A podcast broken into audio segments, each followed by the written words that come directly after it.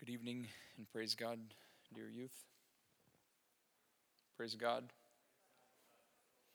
Amen. Um, it's good to be here. Uh, I feel like I actually haven't preached in a while on, on Friday, so it's a pleasure and, and a privilege to share the Word of God with you this evening. Um, tonight, I'd like to look at, I think, kind of a longer chapter or a longer passage. It's going to be written in the Gospel of John, the third chapter. Um, a well known passage, but I think an important passage. In fact, I think it's probably one of the most important passages in the Bible. Um, yeah, let's go ahead and read it, and we can go ahead and discuss. John chapter 3, from the first verse. There was a man of the Pharisees named Nicodemus, a ruler of the Jews. This man came to Jesus by night and said to him, Rabbi, we know that you are a teacher come from God, for no one can do the signs that you do unless God is with him. Jesus answered and said to him, Most assuredly, I say to you, unless one is born again, he cannot see the kingdom of God. Nicodemus said to him, How can one be born when he is old? Can he enter a second time into his mother's womb and be born? Jesus answered, Most assuredly, I say to you, unless one is born of water and the Spirit, he cannot enter the kingdom of God. That which is born of the flesh is flesh, and that which is born of the Spirit is spirit. Do not marvel that I said to you, You must be born again, for the wind blows where it wishes, and you hear the sound of it, but you cannot tell where it comes from and where it goes. So is everyone that is born of the Spirit. Nicodemus answered and said to him, How can these things be? Jesus answered and said to him, Are you the teacher of Israel, and you do not know these things? Most assuredly, I say to you, we speak what we know, and we testify what we have seen, and you do not receive our witness. If I told you the earthly things and you do not believe, how will you believe if I tell you the heavenly things? No one ascended to heaven but he who came down from heaven, that is, the Son of Man who is in heaven.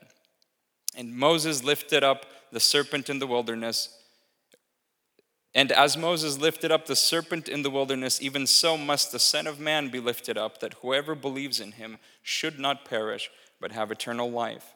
For God so loved the world that he gave his only begotten Son, so that whoever believes in him should not perish, but have everlasting life. For God did not send his Son into the world to condemn the world, but that the world through him might be saved.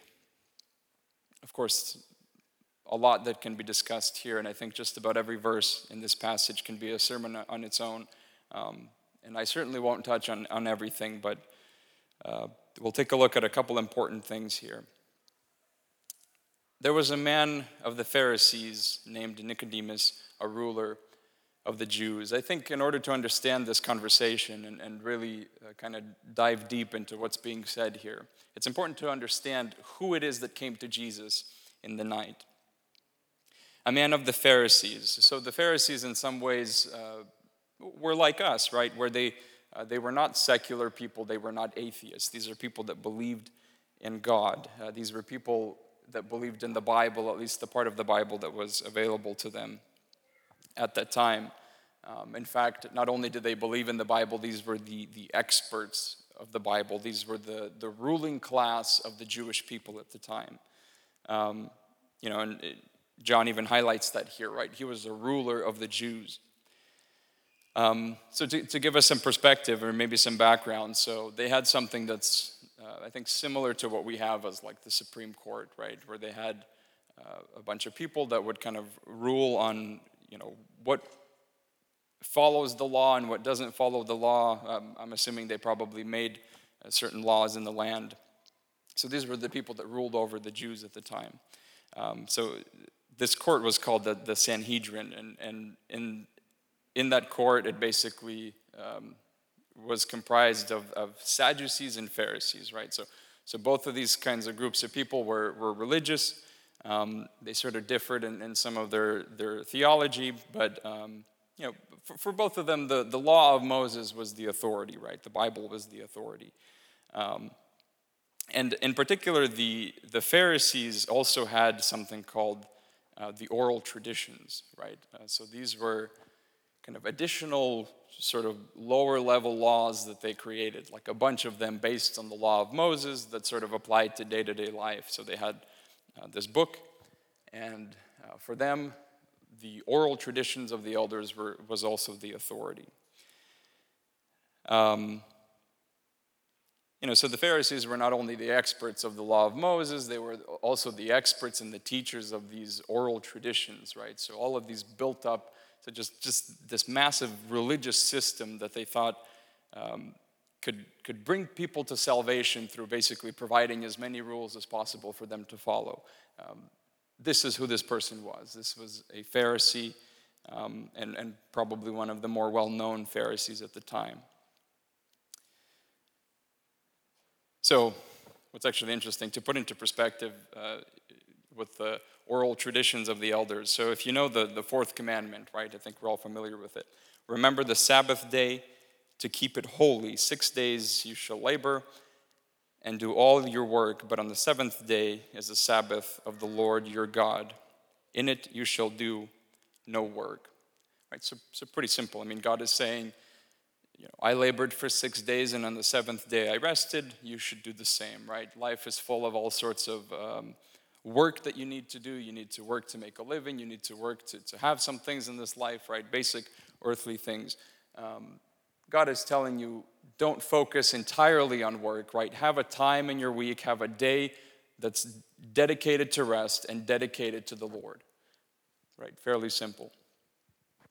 In the Mishnah, which is uh, the book of the oral traditions of the elders that uh, the Pharisees sort of held as the sort of equal authority to, to the law of Moses, had 25 chapters dedicated to specific rules on things that you can and cannot do on the day of rest on one day a week. So imagine studying and being constantly aware and constantly needing to think about 25 chapters worth of rules and how you should spend one day a week that's supposed to be the day of rest. Does that sound like rest to you? You know, and but that's that's sort of what people do with with the simplicity uh, that that God provides in His Word. You know, sometimes you look at just one phrase of, uh, of something that Jesus said, and there's so much depth and so much meaning to a person that, that is born again, to a person that understands the, the, the Word of God, that understands God and who He is and what it is that He wants. But, but when that's lacking, then we try and break that up. We try to make it so complex to the point where it's almost ridiculous on the surface.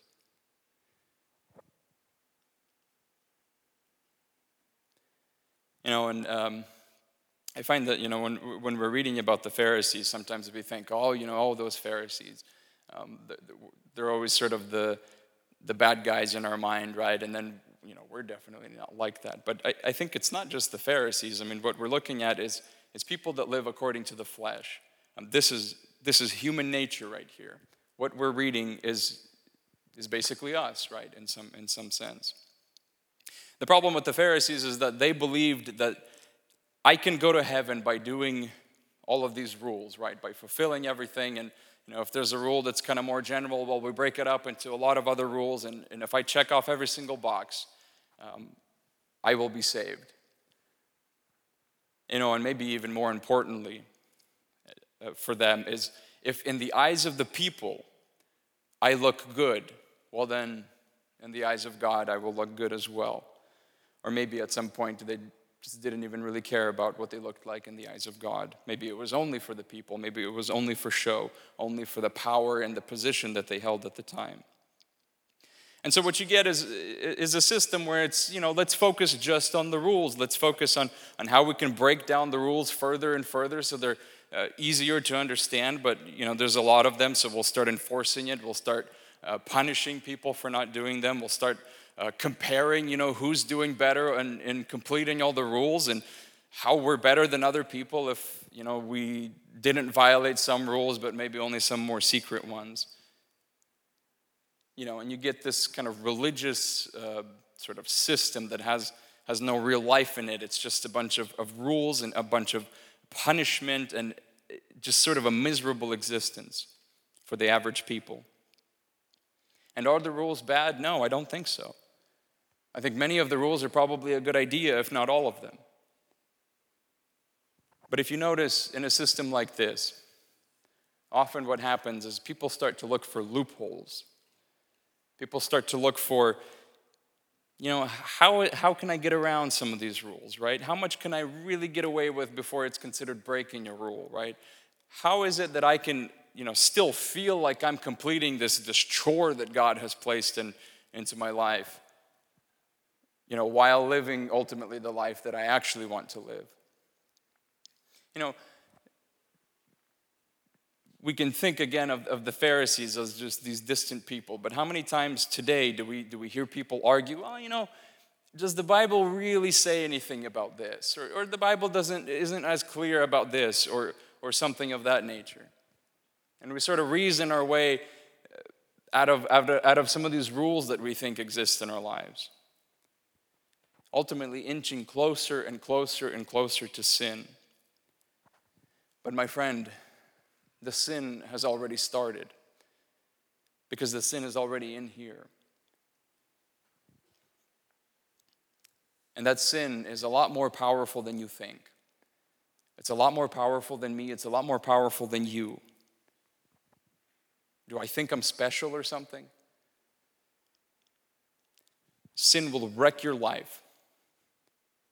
And it's no joke. Sin will absolutely wreck your life.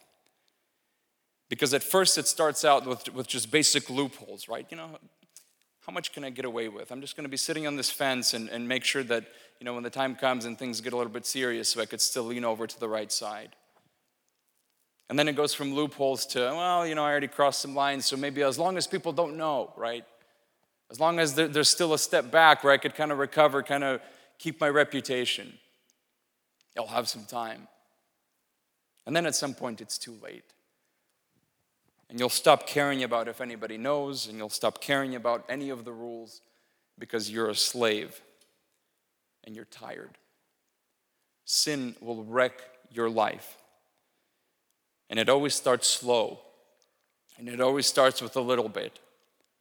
But ultimately, it ends in your destruction every single time. Every single time. You know, I noticed something once. Um, I think it sort of can tell us a lot about our culture. Uh, someone was saying a testimony, and uh, they sort of mentioned that God had forgiven them uh, for a lot, and they even said, sort of jokingly, like, Boy, there was a lot for God to forgive in my life. And then everybody sort of just laughed. Sin will wreck your life, and sin will hurt the people that love you. Sin is a tragedy. We should never lose sight of the severity and, and how, how serious sin is and how frightening it is to, to even be able to, to do something like that, no matter what the sin is. Jeremiah once said, Is there no balm in Gilead? Is there no physician there? Why then is there no healing for the wound of my people? his people, the people with the law, the people to whom God spoke, the people who had the, the commandments, the, who had everything, who broke down the law into so many different pieces.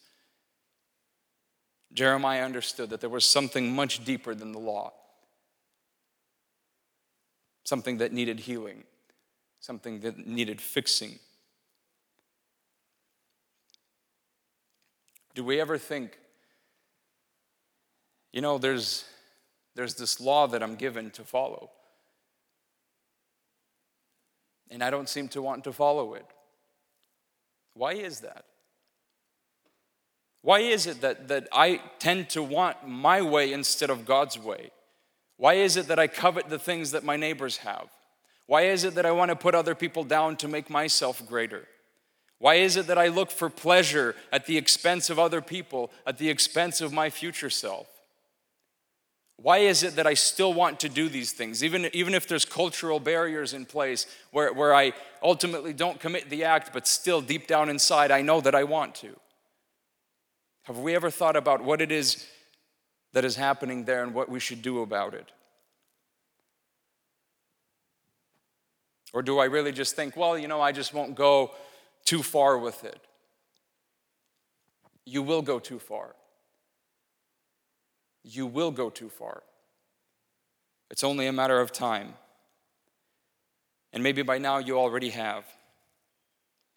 And that's exactly what Jesus is trying to tell us. You, know, he, he structures these uh, messages to us, right? Where he says, you, you know, you've heard it said, you know, don't do this and don't do that, right? He, he's sort of uh, referencing to the law, right? You've heard that it said, don't do this, but I tell you, the sin is already in your heart.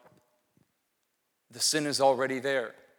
And that's exactly the message that Jesus came to deliver that it's, you know, you can have the law, you could have all these rules, you could set all these barriers, but if unless you fix you within, the sin is there. And it's only a matter of time. And you are no match for that sin. And of course, it doesn't mean that, that the sin that's in your heart is uh, you know, basically the, the actual act of the sin is, is absolutely horrible. And it's the thing that, that brings all sorts of suffering and destruction into your life and all sorts of pain. The, the action itself has the consequences but, but you don't fix that by just setting more rules. The only way to fix that is to begin with the heart and that's what jesus is trying to tell nicodemus here Nicodemus was a man of the Pharisees, and he didn't understand that. He thought you could fix people with a system, with more books, with more explaining. But ultimately, and I think we'll see that a little bit later, that he realizes that, that it doesn't. It doesn't fix that, and he sort of admits that.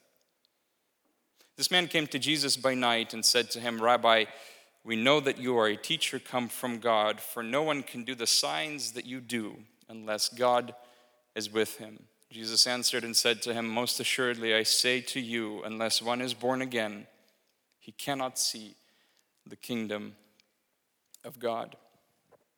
You know, I had to um, actually reread this quite a bit, and I even went and sort of read some commentary on this. This uh, to me, the response of Jesus uh, seems a little bit odd in this situation, but, but I think it'll make sense. It almost seems like he's not addressing what, what uh, Nicodemus told him, right? Um, it's almost kind of a completely unrelated message that he delivers to Nicodemus, right? So Nicodemus comes to him. I think what's happening here is that he's, he's basically telling him kind of good news in his eyes, right? He says, you know, listen, you know, we, the, the, the ruling class, right, the, the religious authority in this society grant you this. You know, we believe that you are from God, right? We'll give you that. But to me, it almost seems like there's a but here, like, like he was about to say something else. I think uh, Nicodemus came here and he's trying to sort of make sense of some things, right? Um, because on one hand, you know, the, Jesus is doing all these signs, um, some of the things seem to match up with uh, what they understood the Messiah would do, but on the other hand, um, he's not exactly what they expected, right? Um, you know, they, they thought that the Messiah would come and they would recognize the, the Pharisees and the ruling class at the time as the righteous people of Israel, right? That's what they thought of themselves. That's what they sort of expected from the Messiah. But he comes and he does the complete opposite. In fact, he starts to, to sort of attack them, right? He calls them whitewashed tombs. He sort of compares them to snakes in the grass, um, all these sort of unpleasant things. And so to them, he seemed like a fraud. But, you know, at some point, I, I think after sort of debating back and forth, now Nicodemus comes and says, you know, we agree that you are from God, right? I think what he, what he came to do is try to fit Jesus into the system that they create. Try and see where Jesus fits in.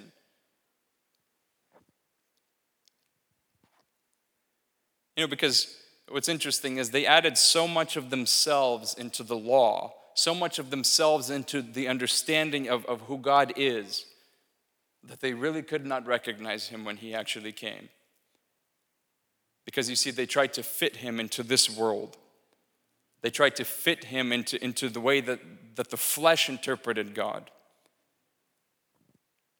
And I think Nicodemus really came that night to see if he could fit Christ into this kingdom that they've created, into this kingdom where, where they felt in charge, into this kingdom when, where they felt superior, into the kingdom of this world where it's, it's the ones at the top that are the greater ones. But you know, before he could even sort of start down that path, Christ says, it, seems like Christ already knows, so he says, No. Unless one is born again, he cannot see the kingdom of God. That the reason you can't understand what it is that I'm doing and who I am is because you're looking at it through the eyes of the flesh. You're looking at it through the eyes of this world and this world's kingdom.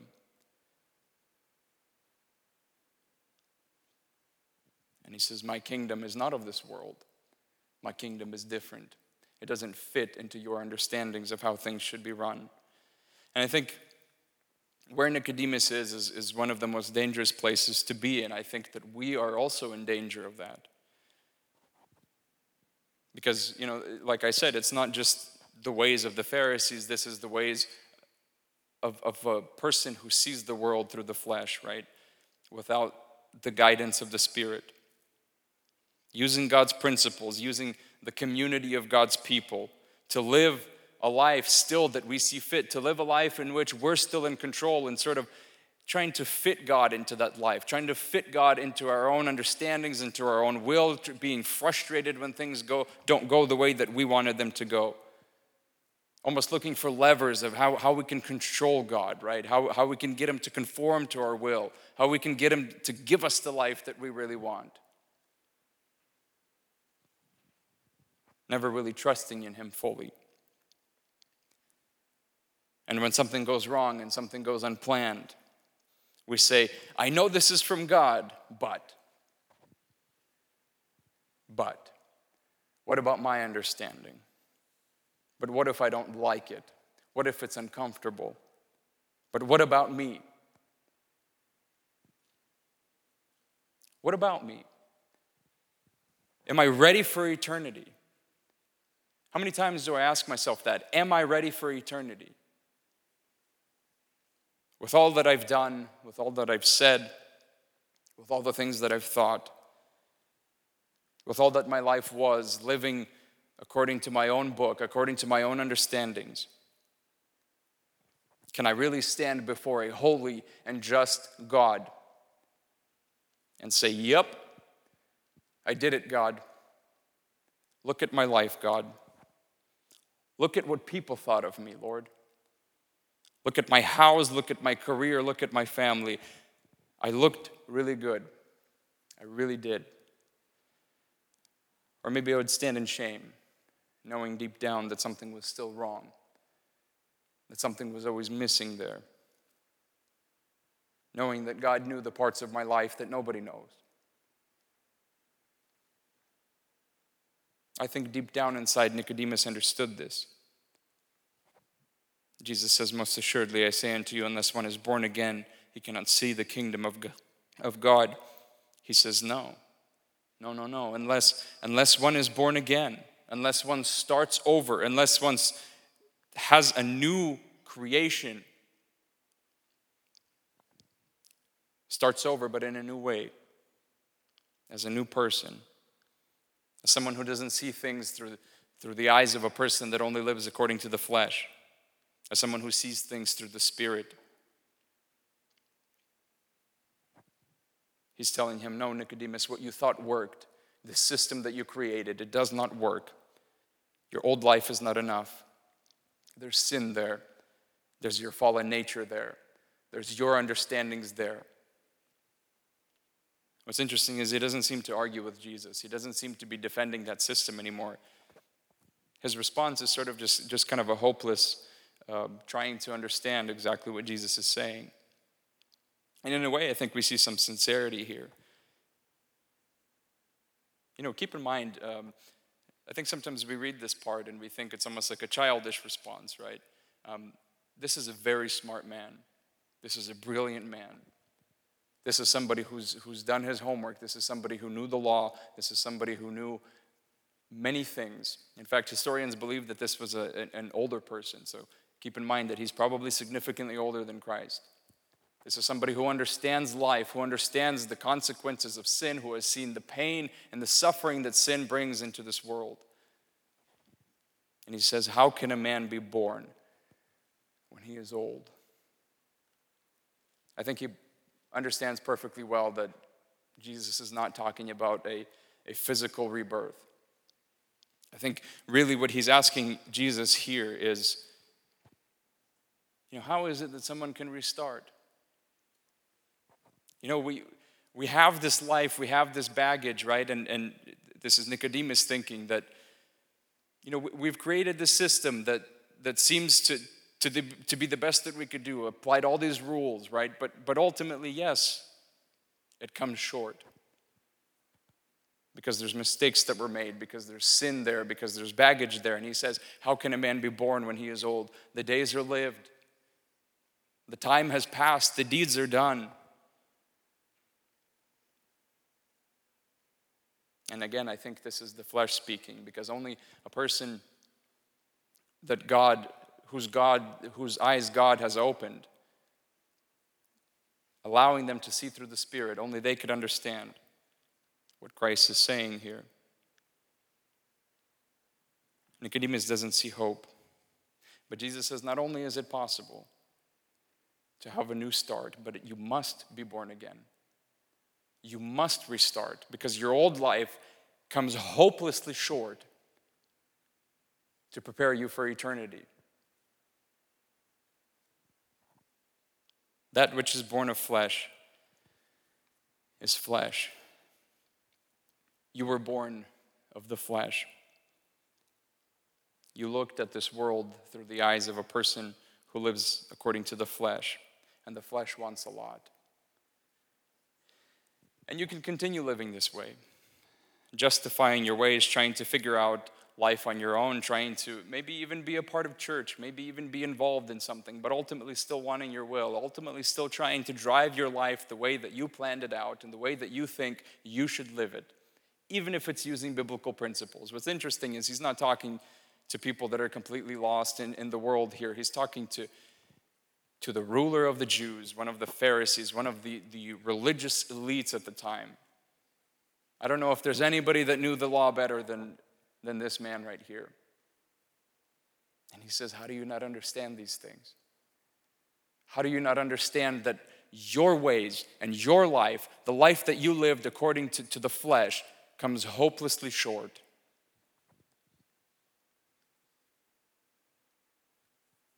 We can continue living like that, and many people do. But it'll wreck your life. It'll wreck your life. And you'll come short and unfit when it comes to, to stepping over into eternity. Or you could come to Christ and you can surrender your life to Him. And believe me, that is a difficult thing to do because it goes against everything in our nature. We, we always want to be in control. We always want to make sure that we have everything planned out. It takes a lot to sacrifice your life to God because sometimes you won't understand what God is doing in your life. Sometimes it's not going to be easy when God is trying to teach you something, when God is trying to sanctify you. It takes a lot to trust in God.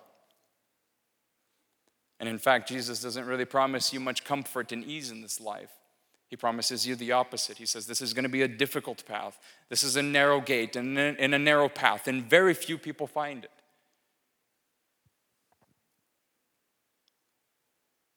You know, I don't really like um, quoting too much what I see on Instagram, but I actually saw a pretty good poem uh, that I thought was, was actually quite deep.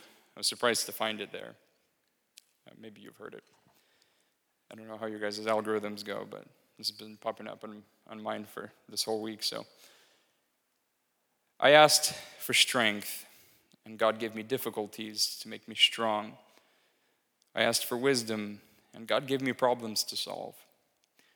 I asked for prosperity, and God gave me brain and brawn to work. I asked for courage, and God gave me danger to overcome. I asked for love, and God gave me troubled people to help. I asked for favors, and God gave me opportunities. I received nothing I wanted. I received everything I needed. Trust in God. That's the life of a Christian.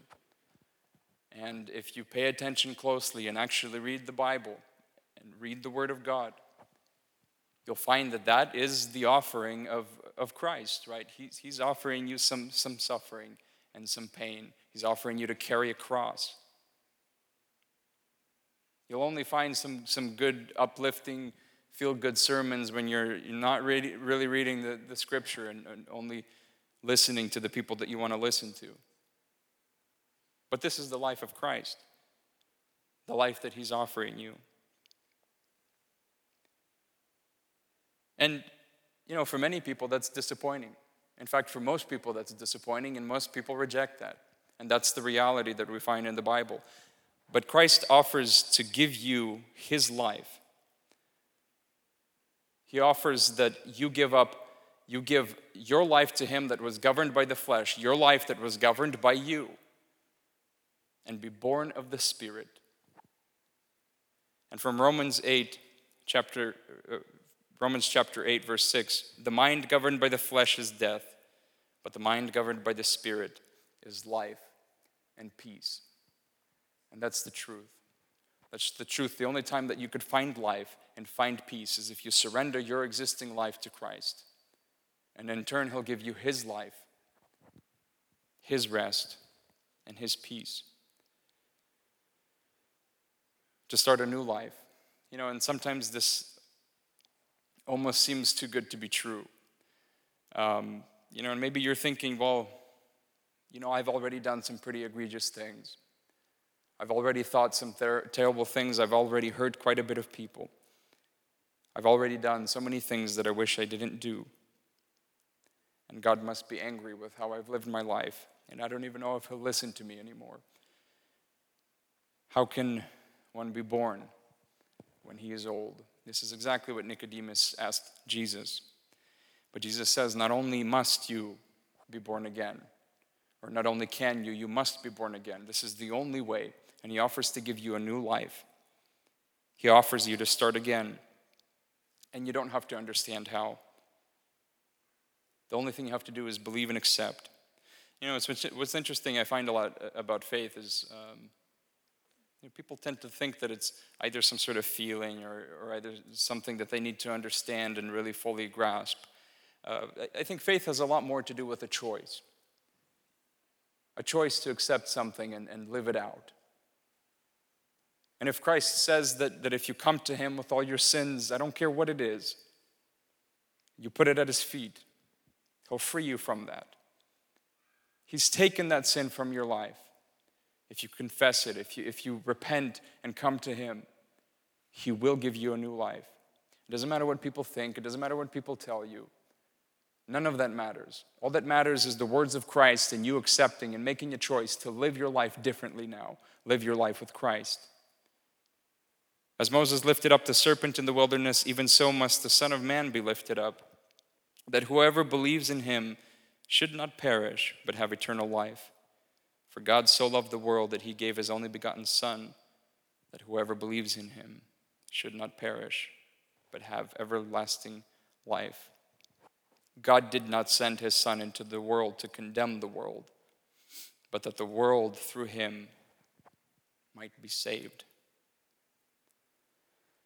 A new life. Jesus offers you a new start. Again, no matter what you did. You might be thinking, well, the days are spent. You know, I, I can't go back. I can't change what I did. Jesus can take that from you and He can give you His life. And He could open your eyes and you could live according to the Spirit that brings life and peace and rest. He could take that old and wretched life off of your hands, that burden that you've been carrying with all the sin, with all the mistakes, and with all the shame that comes with that, and He can give you a new one. A life that's far greater than you ever deserved, that I ever deserved, a life that's greater than you could ever imagine. And you know, as a preacher, um, Sometimes there's so much you want to put into a sermon. Sometimes there's so many things that you want to, you want to tell people, but ultimately you find that the only thing that you can do is, is point people to Him and say, Go to the cross. And eventually everything will make sense there. Go to Christ. He will guide you, He will teach you to love, He will teach you to live according to the Spirit, He will sanctify you, He will make you ready for eternity. And that's a promise that He's given you if you come to Him. Amen. Let's pray.